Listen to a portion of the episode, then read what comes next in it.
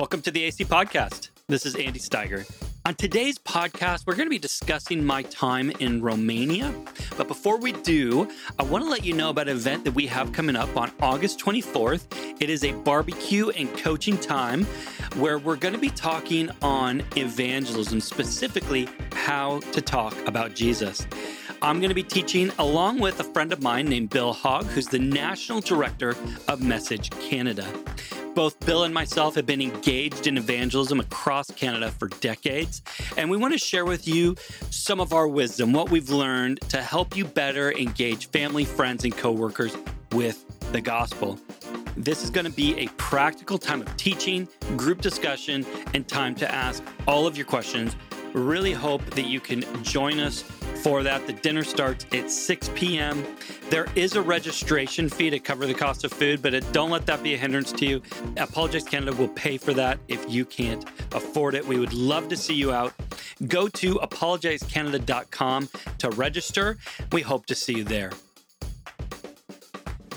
Now, those of you that have been following us, you know that I recently got back from uh, a trip to Romania, in which we had an incredible time of ministry and networking literally across the country. And we want to take a moment on today's podcast to talk a little bit about that trip, what we learned, and what are some things that we can uh, uh, you know, better understand about what's going on here in our in, in, in Canada, in the West, uh, by understanding what's going on in Europe. Now, this was a, a whirlwind trip. We left on June twenty-third. As soon as my kids were out of school, our whole family uh, flew off to Romania. We started in Budapest, Hungary, and began to work our way across the country. Now, I should say we, we weren't alone. We actually went with another family, Benny and Diana. Benny is our board chair, and he and his wife are originally from Romania. And so they were, of course, our connection and helped to arrange the, that uh, ministry time. Although I got to give a shout out to Sebastian and Titus, and, and there were many others that helped to make this uh, such a fruitful time of ministry, including Uh, the translation of my book, Thinking, into Romanian, in which we gave over four hundred copies of that book away. And that that was incredible. It's so cool to be able to give people, you know, that that uh, that book in a language that, that they can understand, which has so much of my own story and an important apologetics content that we are just praying uh, encourages uh, people and encourages the church there. Now, if if you've been following my my my life at all the last little while, it's been hectic. We were on, my family and I were on vacation in Nepal this year, and then we were off on uh, this uh, ministry trip to Romania. Please note that was not the case. That was not intended, I should say. This was what I call the perfect COVID traveling storm. The trip to Romania was supposed to happen over a year ago, but because of COVID, it, it got postponed. And so everything kind of began to overlap, and we just embraced it. But I got to say, it is very encouraging to travel and do ministry with your family. I've had the opportunity to do this before, and we feel that it's worth it. I want you to know Apologetics Canada doesn't pay for those sorts of things. It's not like my family's being paid for. We pay for that out of pocket, but we believe that it's worth it. And my kids had an incredible time there, and I know that Benny and his family did as well. It was, it was worth uh, it was worth the cost. Uh, and we, together as a family, uh, we had we had a van.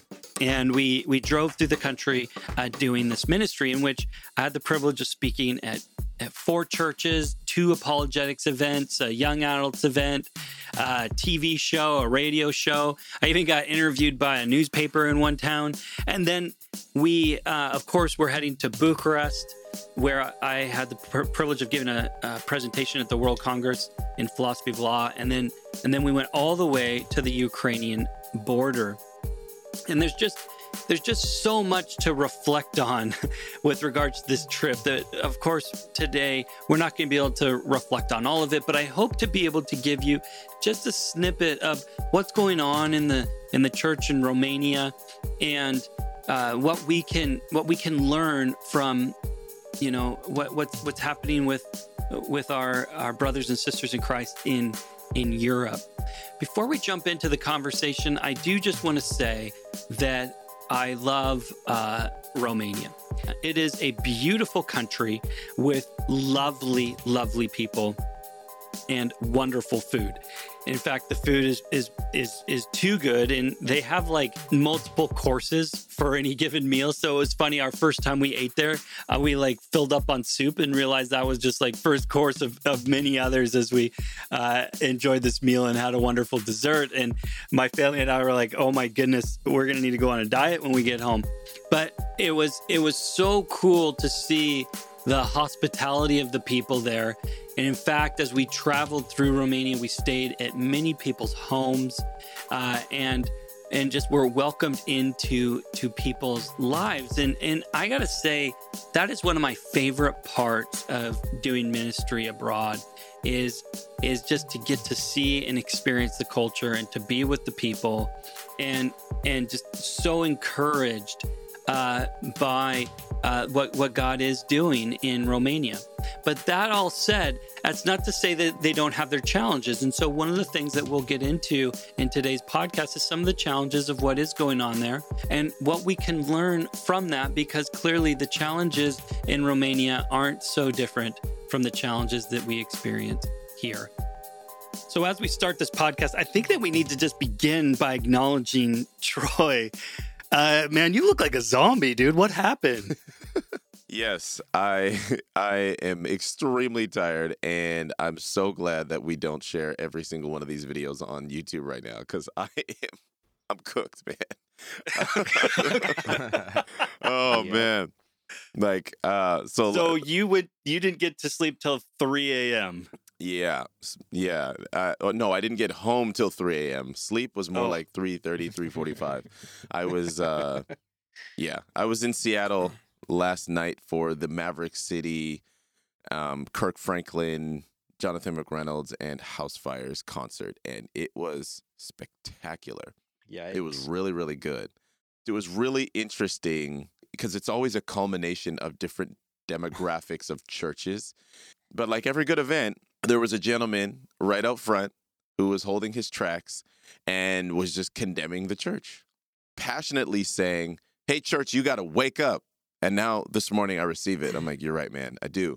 But yesterday he was very passionately yelling at everybody, saying, church, you got to wake up. You just come here. Did you just come here to see a man sing? Did you just come here to see a woman sing or hear a band? All these sorts of things. Or did you come here for Jesus? And I went with some members um, of my church, and it was interesting because I said to um, to one of them, I was like, you know what?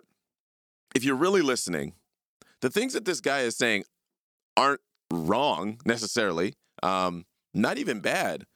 But I can tell you right now, this there, there is no gentleness and respect in this at all.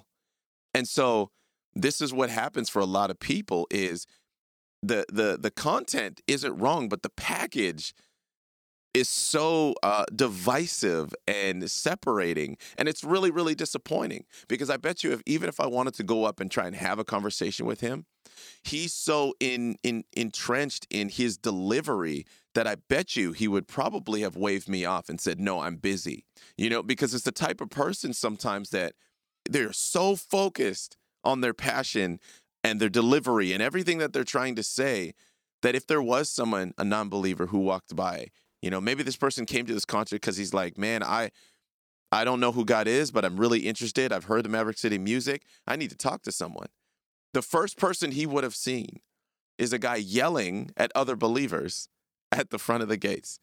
And I think sometimes that's when we've just glazed over and we get stuck in our own agendas. It was really interesting seeing that because then I walked into this concert and then you add that to people that question the Christian fandom, the culture and everything. But I just got to go on record and say Maverick City did a phenomenal job. Kirk Franklin did a phenomenal job. All of them, not letting it just be a concert. That's awesome. I, I feel a podcast coming on here. Maybe we should Absolutely. pick that up again because there's a whole lot that we can yes. unpack there. Yes. That's awesome. But uh, today We are talking about the church. We we are talking about what God is doing, but we're actually going to zoom in a little bit, and and uh, Andy's going to talk a little bit about his trip in Romania and what God is doing in the church in, in Europe. So, Andy, why don't you why don't you take us away? Yeah, thanks, Troy, and thanks for sharing your experience. I think there's a lot of us who have been watching as Maverick City has really grown in popularity, and just seeing, uh, I, I think, just an incredible ministry that they're doing through music.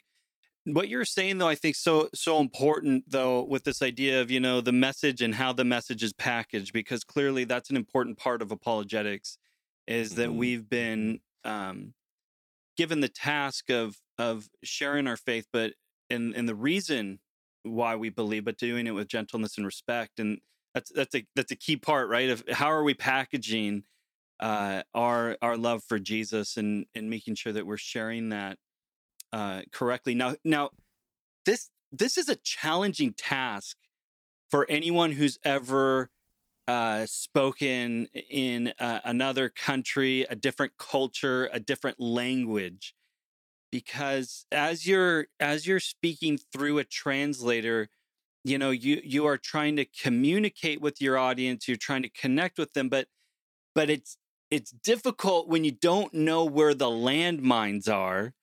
in in the, do you know what I'm saying? In in the yeah. culture, because there there are. Yeah. I am positive that there are things that you could say in Romania uh, that would go over just fine, but would not go here. And I can tell you there are things, right, that go over just fine here and don't fly in in Romania. So that's always that's always a challenge that you're you know that you're navigating whenever you're doing ministry in another language in another country. Mm-hmm. It must have really felt a lot like you were shooting in the dark, right? Because in a sense, right? Because you don't know where the landmines are. You just assume. I mean, you don't know what you don't know. If you don't know that this is not acceptable, say in Romania, then you're going to say whatever you're going to say that's not acceptable in Romania without knowing that it's not acceptable, right? And I've I felt a lot of that, like just. I mean, I come from the East, but something similar, right? As I'm as I transitioned to the Canadian culture here, there were a lot of things, that a lot of cultural blind spots that I just didn't know, and the only way for me to learn was by just trial and error, and and it must have really felt like shooting in the dark for you. Well, do you know what it, it what it reminded me of? Is the importance of the work that we do, because one of the things that we talk so much about is that. W- Our desire is to, you know, help churches to understand the culture and to be able to to communicate clearly. And and when you're in a different culture, you realize how important it is not just to have the language component, but to have the cultural component if you're actually going to be able to communicate clearly with with your audience.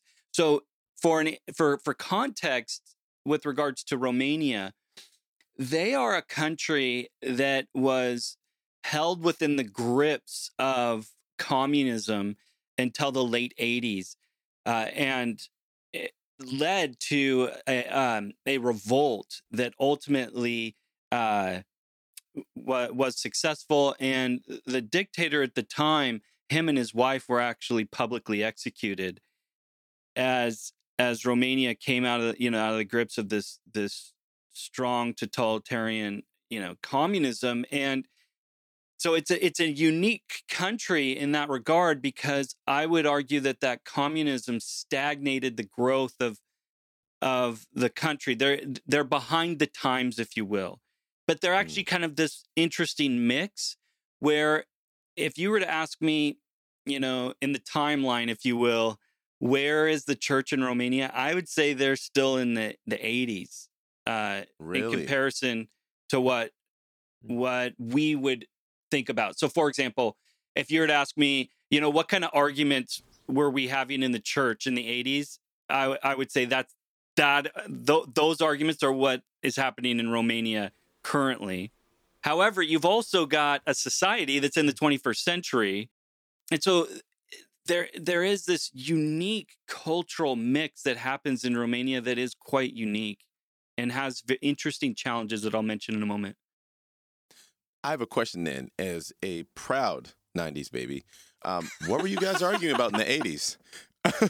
Like, what was it? What was the, I'm really interested. Like, what was the church arguing about in the eighties? Because I know for me growing up in the nineties, there was still some, it was arguments over technology, it was arguments over drums, um, and, and pews and chairs. So I'm interested to know. Yeah, no. So it's interesting to me because my wife has to inform me on some of these because uh, not having grown up in a Christian family and having been introduced oh, right. to church later, I, I've got, I've got, I have more of a later view uh, of of the church. But uh, you know, for example, you know, you've got questions over drums in the church versus, you know, what kind of music is it? Still... just is it just hymns uh, in the church, or okay, do you sing yeah. modern modern songs as as an example? Uh, where men and women sit in the church, uh, whether or not you need to wear a suit and tie to church, whether or not you need to wear a suit and tie to preach in church, whether or not you need to preach behind a pulpit in church, whether or not you can play cards as a Christian, because, wow. and I'm particularly talking about like a deck of cards. Uh, yeah. Now, now there are some people listening to me right now where I'm like hitting, I'm hitting a nerve. Like they're like, oh man, like, like I've just got to play solitaire for thirty years, right? You know, because and because it, it was interesting. Nancy, Nancy and the boys, we were all playing games one one evening uh, while we were waiting for our food, and one of the pastors was just commenting, just saying, yeah, many people here won't play with those because that that's seen as gambling within the church, right? Uh, or it has a connection to gambling. I mean, right. though that's just a quick snapshot. I mean, there's so many more, but I know that I've hit a nerve with some people. They're like, "Oh man, that just took me back." Was Dan dancing on there, Andy? Oh yeah, of course, of course. But now there's some things though that they've bypassed now, like because back in back in the day, you know, there was the debate over should we be using an overhead projector versus you know a Mm. a projector, like a like a digital projector. And I was and so, a, I was an operator. I was. Very were you one of those operators? Oh wait! Oh no! I got it backwards. Hands. Oh, I got it upside down. I got it upside down and backwards. Not once. Nope. We not got once. It right. I was well trained. Now what's happened? Now what's happened then? Given this tension in Romania in particular, and it was it was fascinating to me because.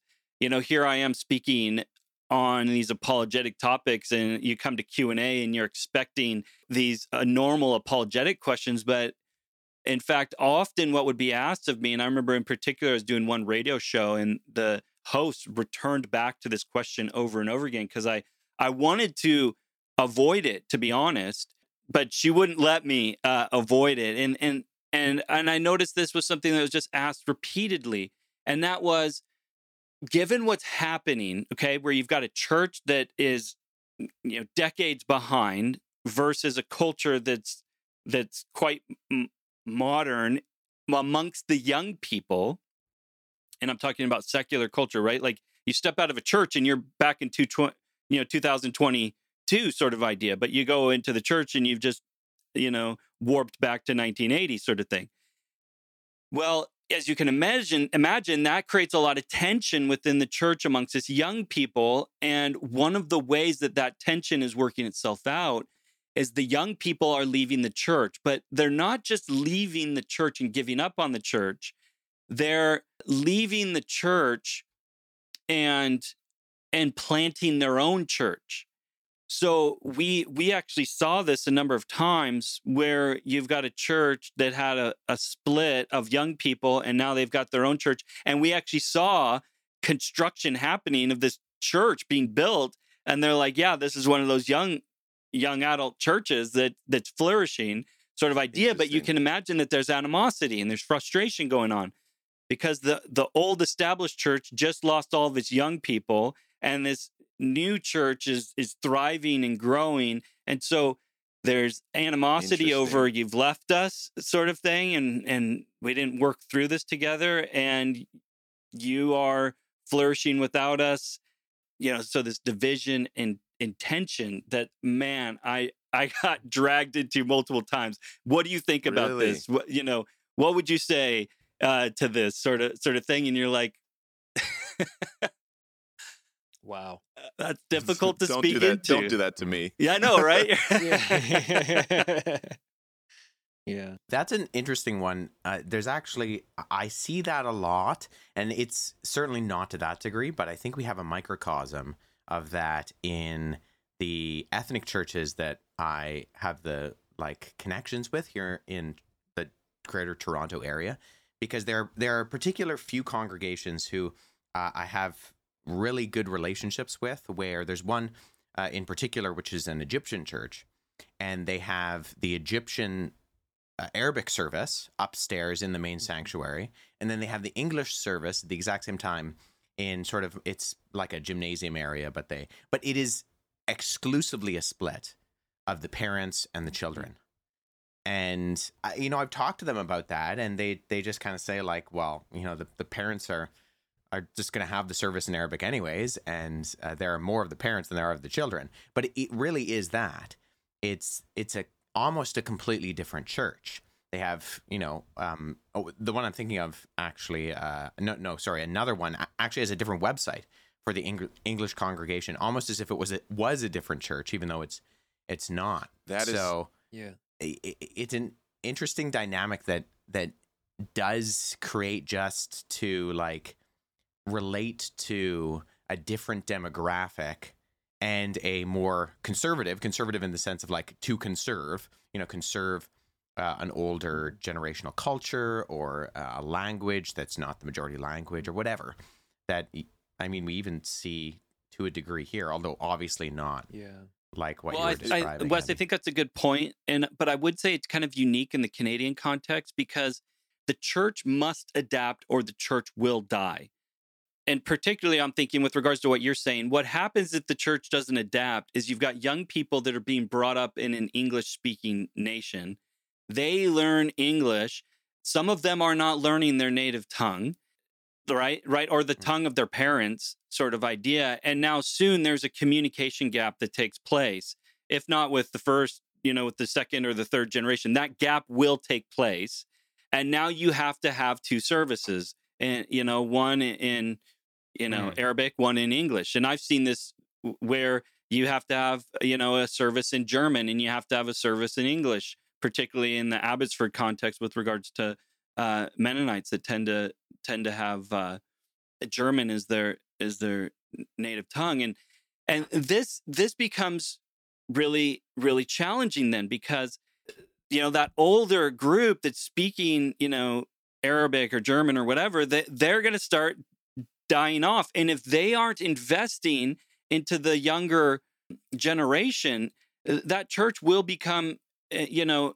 irrelevant eventually, because it's, it's interesting, particularly what I've seen in Abbotsford, is for a while, as long as you've got immigrants that are coming in, they're speaking that tongue, that church can survive without adapting. But as soon as that influx stops, that mm. church has to adapt, or or else it's in big trouble. Mm. And I'm sure you guys have seen the same.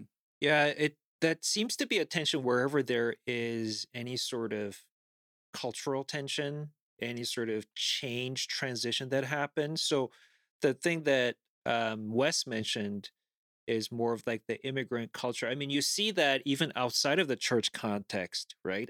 I went through that because, well, my parents, they immigrated. I came with them. You know, I am adapting to the Canadian culture, and they were way slower to do that. And there's going to be tension, because when you learn a different language, you don't just learn a different language. The language often reflects and comes with a lot of the cultural ideas. And that's why, for example, a lot of like the younger generation here in Canada that are learning English that come from, say, you know, Arabic speaking families, often there's like, even in Muslim families, right, there is this tension, because Uh, the, the younger generation, they're buying into, for example, or they're imbibing some of the more like critical theories, k- kind of a thing that comes with the language that they're learning, because they start learning terms like white privilege or, you know, those kinds of things. And so, and and those are not the kinds of things that you would have really, it's, it's not really a thing in most Arabic speaking countries, right? And so this seems to be, and then you kind of see that play out in a church context, and now mm-hmm. you have this split, and and it, it's really too bad, because on the one hand, yeah, there there is something to be said about you learning from the traditions, your your heritage, and those kinds of things. But on the other hand, people who want to conserve those things can be sometimes not too flexible with, you know, they, they are not realistic about the context, the bigger cultural context that they find themselves in. So it's it's both ways, really. That's such a good point, Steve, because it's almost like the the church today needs to almost have a middle child approach to our to building our churches. Like the one that says, for example, man, there's a lot of, like, the hymns are still powerful. Because, but to really understand the power of those hymns, you have to understand and be willing to go look up the historical context of when they were written. You know, you think about even some of the, you know, the old Negro spirituals. You're talking about people that were slaves, but they're mm-hmm. speaking about the faith and goodness of God. What that does for a young person who's not never had to go through that, if you're willing to give them a context, and then vice versa. The I would I would say that the young church today, or whatever people want to say, uh, I would say the popular church has a way uh, is naturally going to have a greater connection to the the social narrative of the day. But it's got to be important that that is led through some people that have been through some stuff, because that social narrative was once their social narrative in a different way. It, you may think that this is going to be like this forever, or it's the the be all and end all. But I promise you, as you grow up, you're going to realize that, okay, we we can't swing the pendulum entirely that way. We actually got to sit a little bit in the middle of of of church history from decade to decade. Otherwise, yeah, we're going to get stuck trying to chase the next wave of popular church. I, I think that's what happened with, like, the seeker-friendly movement that was ha- that has been really, really heavily pressed in our churches. But you you got to find this this middle ground, and I believe it's possible. But we ha- we need that age diversity. Yeah, um, that I, I really seriously resonate with that. Um, now, coming back to the Romanian church, I'm just curious, Andy, when you were asked that question on the radio show, what was your response to that? On the radio show. Well, yeah, and and I got asked it pretty much in every context that I was in, but that lady in particular was uh, not going to let it go, because, like I said, I tried to get out of it because because in many ways, I, I I'm not coming to a country as though I've got all the answers to all of their their issues, right? I think you got to come in with some humility, saying those are really complex issues that, quite honestly, I don't I don't I'm just hearing about it for the first time. I, I'm not I haven't I haven't been a part of your culture, your you know your churches. I, I how how do I have an answer, you know, in into that?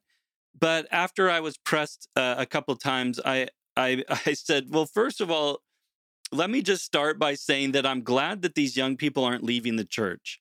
Uh, I'm at least glad that they've gone to start a different church. So th- there's a part of me that is at least thankful they haven't given up on church, right? And I'm and I'm mm-hmm. sure they, they don't want to hear that, though, mm-hmm. right? Because 'cause that's ironic to me in a lot of ways, that that some people, they would prefer almost their their young people to leave the church entirely than to go start a new one and to see it be successful.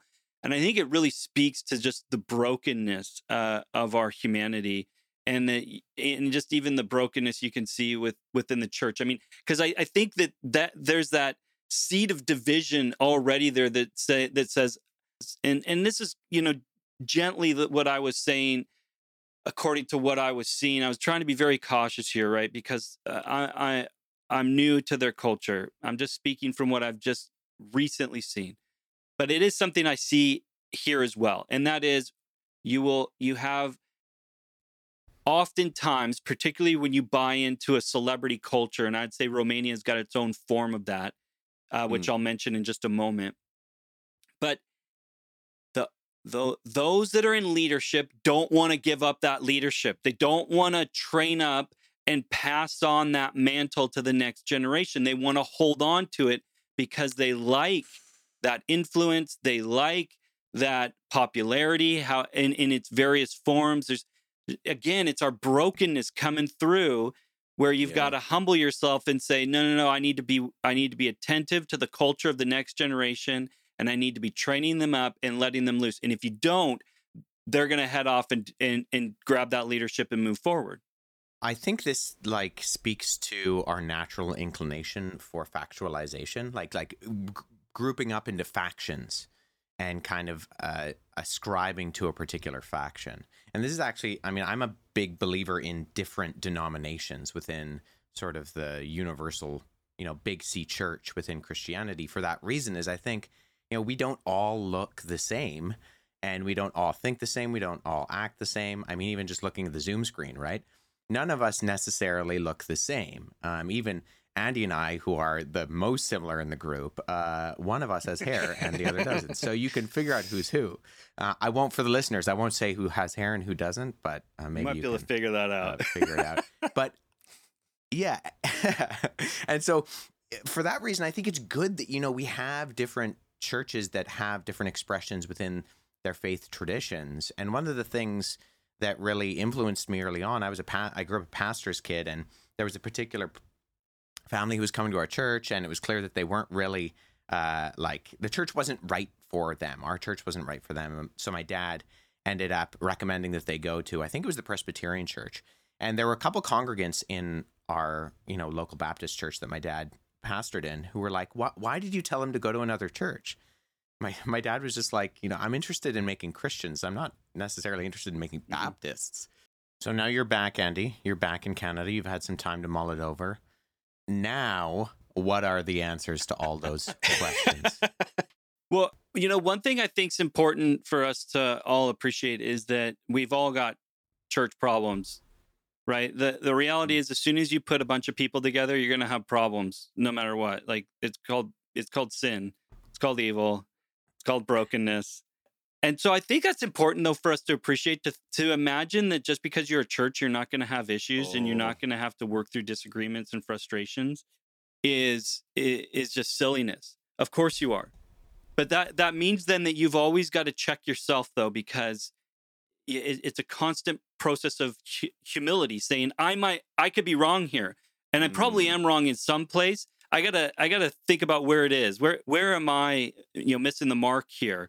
Now, this, this is interesting though from a Romanian context, and and again, I, I don't want to come across as though I'm picking on Romania because, I, I, for all of our Romanian followers and anybody who's been to Romania, I love Romania. By the way, I, I think I should mention that uh, Transylvania is actually a place. Mm. I thought that was just part of Dracula mythology or something, but.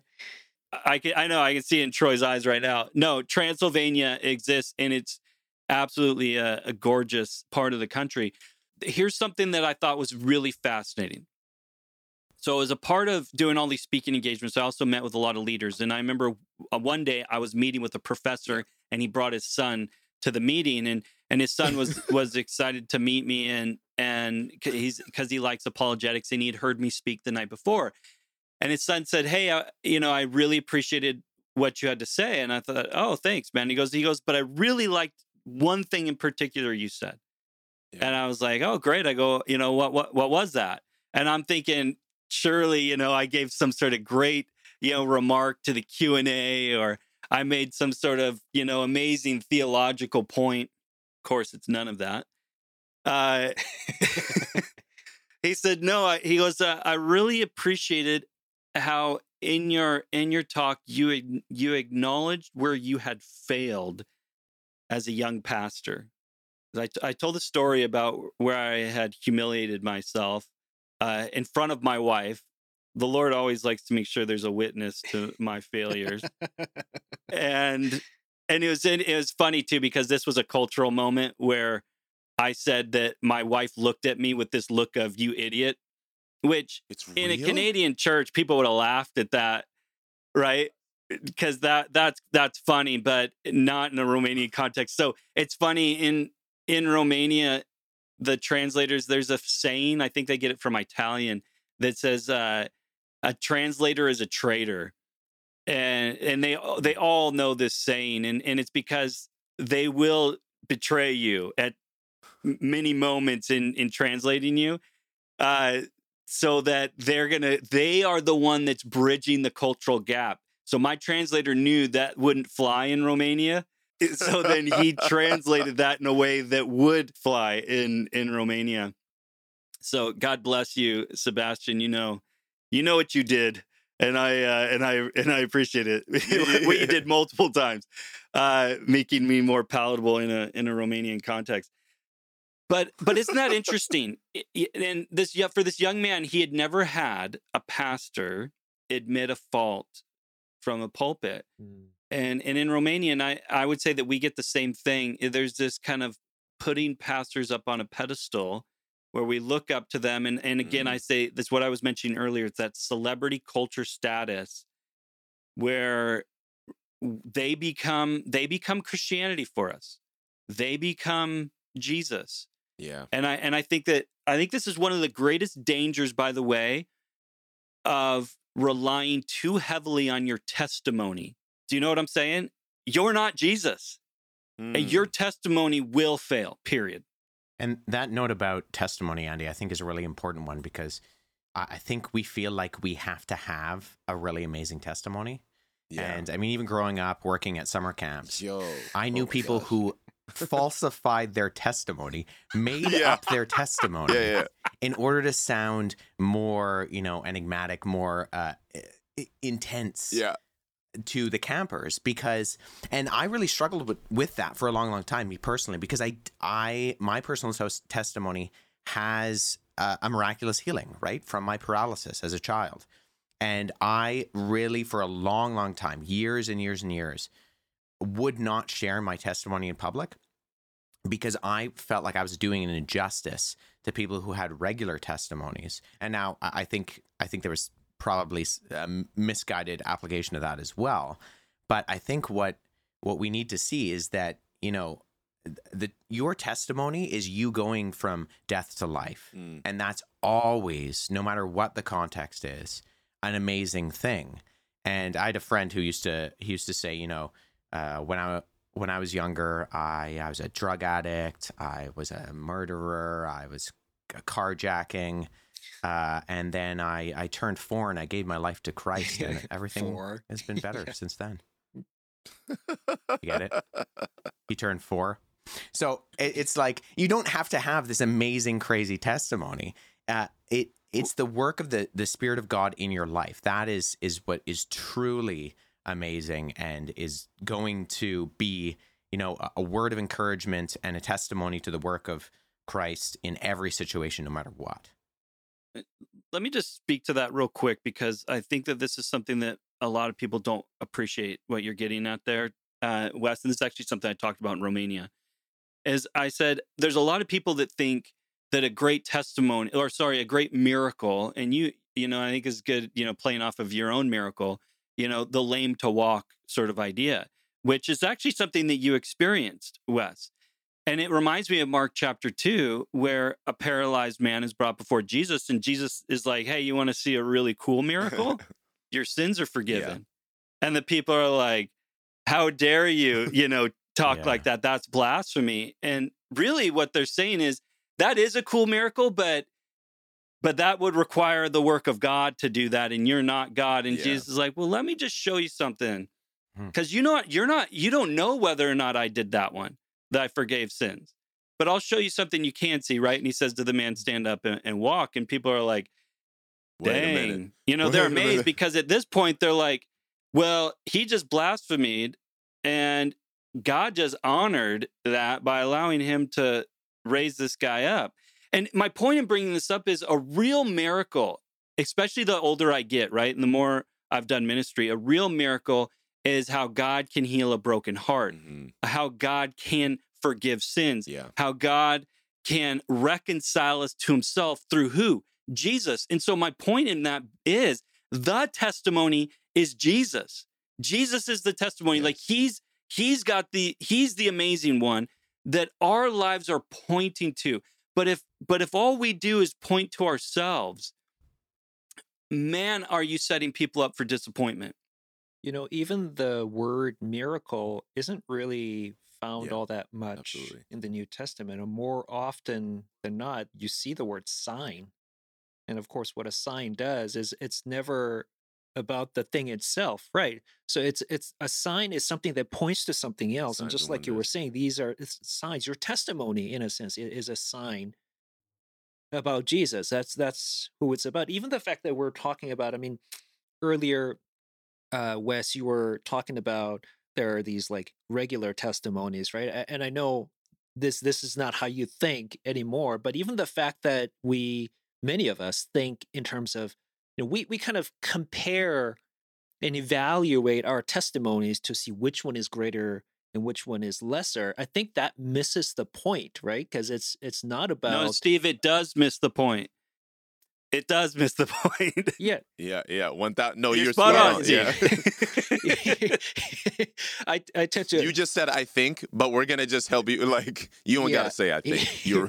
I, I tend to understate everything, so it it it does miss the point, right? Because it's not about what you've yes, come through, it but it, it's a, it's about what God has done through all the circumstances. And so the moment you're thinking, is my testimony like amazing enough?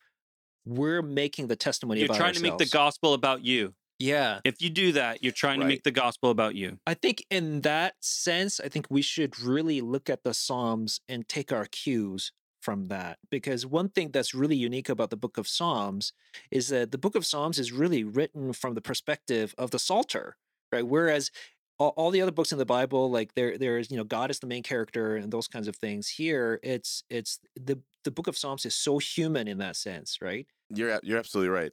And I would just say, just quickly, it's for the person who whose testimony is not from someone who is a drug addict, who is not uh, abandoned as a child, who is not going through these deep traumas.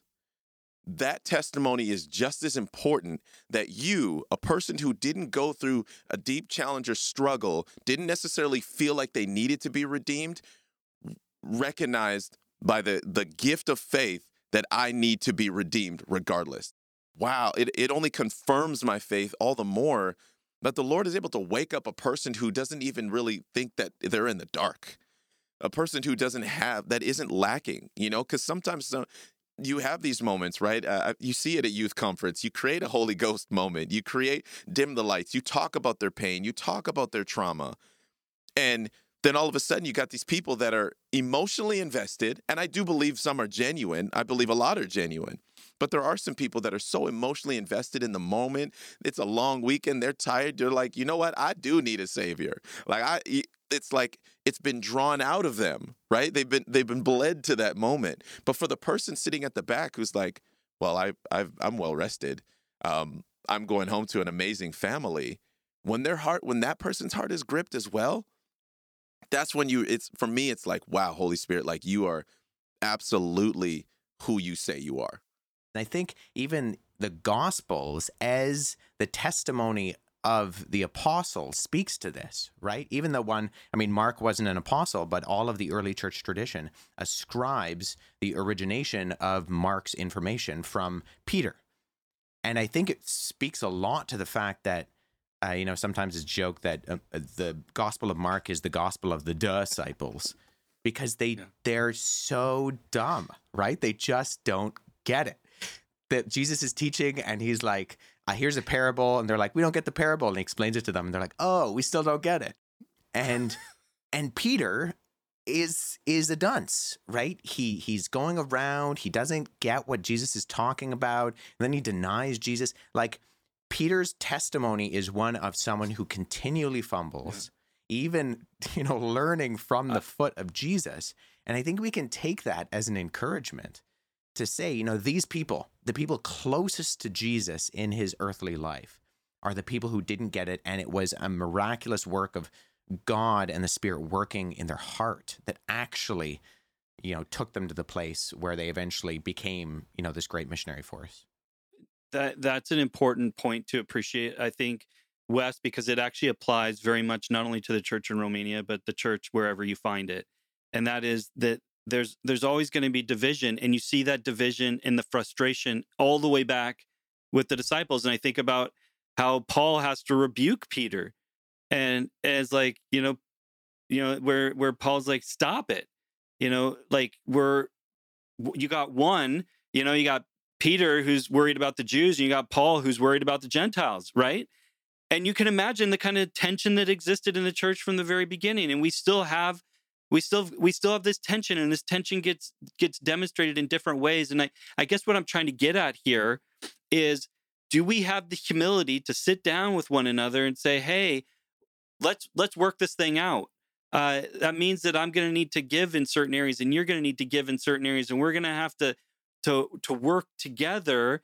What? Towards the gospel, towards Jesus. And and so we got to this, I think the the issue that we get into, though, right, is when we want to make it about ourselves, we uh, we lose sight of uh, of Jesus. We lose sight of the gospel. At any rate, I know that, it, you know, it's a complicated issue, and yeah. these sorts of issues are happening in churches all over. Uh, and it can be difficult when we get asked to to step into those. I do want to bring this conversation into a different direction. Uh, one of the things I noticed in my time in Europe, and, and I've spent a, a fair bit of time uh, in different parts of Europe. One of the things that, that I that I've noticed is in the past. Okay, when I when I came up from the United States, and I started pastoring in Canada. As an American coming to Canada, we had this concept, and that is somebody that wants to know where the church is going from the United States perspective. We would say, okay, we'll look to Canada. If you if you want to know where, where things are going, sort of things, the, the challenges are, you know, more secular, look to Canada. And then Canadians, when I got to Canada, they would say, oh, if you want to know where things are going, you look to Europe. If you want to know the challenges, the secularization, that sort of idea. But it's been interesting for me now, the more time I've spent in Europe, that I think that that's really changed. And I think there's various reasons for that. Maybe immigration being one of the biggest. I'm not sure. That that could be a whole study in itself. But I don't think it's the case anymore. I think now, as I talk with Europeans, they say to me, hey, if we want to know where things are going, we look at Canada. We look at the United States. Mm. And this has actually created a lot of tension, because one of the things I'm noticing more, and I don't know if you guys have, have interacted with this, but there is a global political posturing that's going on. This kind of wokeness is being exported to various countries, and it's not appreciated.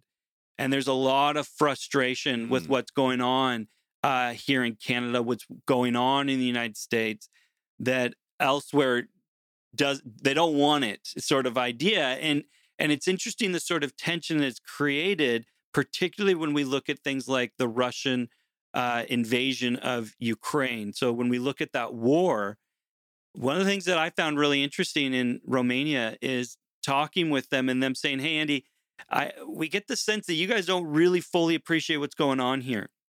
Putin is quite popular in Russia. And one of the reasons why he's so popular in Russia is because he is pushing back against that political posturing, that that export, you know, that that exporting of political ideology from the West.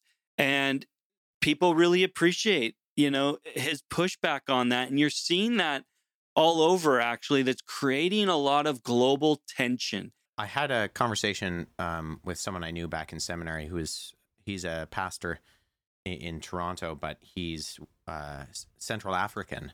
And this was a few years ago now, but um, not that many years ago. And one of the things he said to me was, you know, here in Canada, we talk a lot about colonization. He said, but back in Africa, the the colonization is a is a like ideological colonization, that these ideas are being imported and they're being imposed on cultures where they do not make any sense. And the the gender yeah. stuff in particular, and actually the first talk I ever gave, the first apologetically oriented talk I ever gave, was a friend who ran a congregation um, of mostly Kenyans, um, I believe it was Kenyans, uh, Ugandans, it was Ugandans. And he said, you know, Wes, uh, my congregation is mostly immigrants. They come to Canada. In our country, it is illegal to be gay. You cannot be gay. Right. We come here and it's completely accepted. He said, I need you to come to talk to my congregation and how to deal with that. The first talk I ever gave was on that topic, which is, I mean, hard enough as it is, mm-hmm. but in the context of, we're used to a death penalty for this kind of thing. And we come over here and it's like, you must accept and celebrate this. Yep. And, and that was a long time ago. Like the, I'm, I'm, that was back in like twenty fourteen, uh, twenty thirteen. Um, we're down the road now, right? That's almost a decade ago. And I, I think that's only accelerated with kind of the, the political correct woke stuff yep. that we see being imported. Well, and it's particularly true of the L G B T Q plus issue that people like Putin are really uh, standing their ground against, uh, which we don't see this in the news is part of my point. But this was something that was brought up in Romania where they're just saying, listen, this is this is a huge issue here that's not being talked about in in the media. But this is part of, you know, where you got somebody like Putin that's pushing back against this. He's got a lot of following, right? And so now...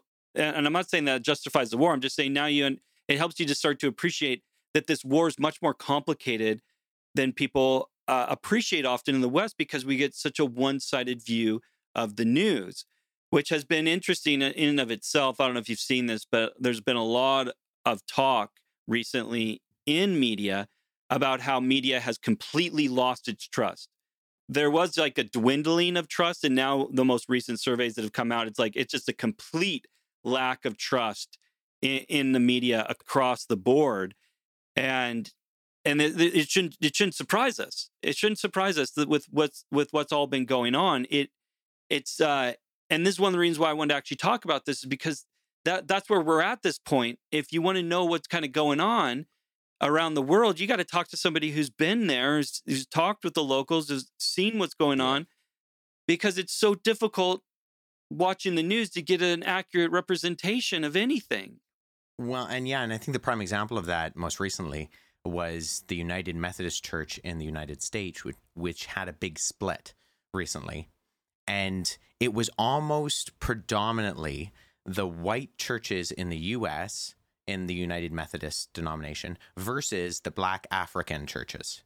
It was the black African bishops who were like, no, we're not on board with all of this, you know, same-sex marriage and the ordination of a same-sex uh, practicing individuals and cohabitating. And and it was interesting to see because the, the white churches in the U S really were trying to uh, frame it as, you know, they were the the progressive ones. They were the, like you said, Andy, anti-white, anti, you know, colonial, anti. And ironically, it was the black African bishops and churches who are like, no, we know what the Bible says. You're the ones who are trying to impose this on us, not the other way around. Like, I just thought that, that there was just a, an irony that just stood out to me, where it was literally, if you put the group on one side of the room and then on the other side of the room, it would have been the black bishops in Africa versus the white woke bishops in the United States. And, you know, mm-hmm. in the Anglican Church, um, you even have missionaries come from Africa to Canadian churches here, Anglican churches here, because they see the Anglican Church as so far gone um, in, in many aspects. Some, you know, yeah, it, it issues over sexuality and gender, but others, like we have an Anglican church right here in town that denies that Jesus was a historical person.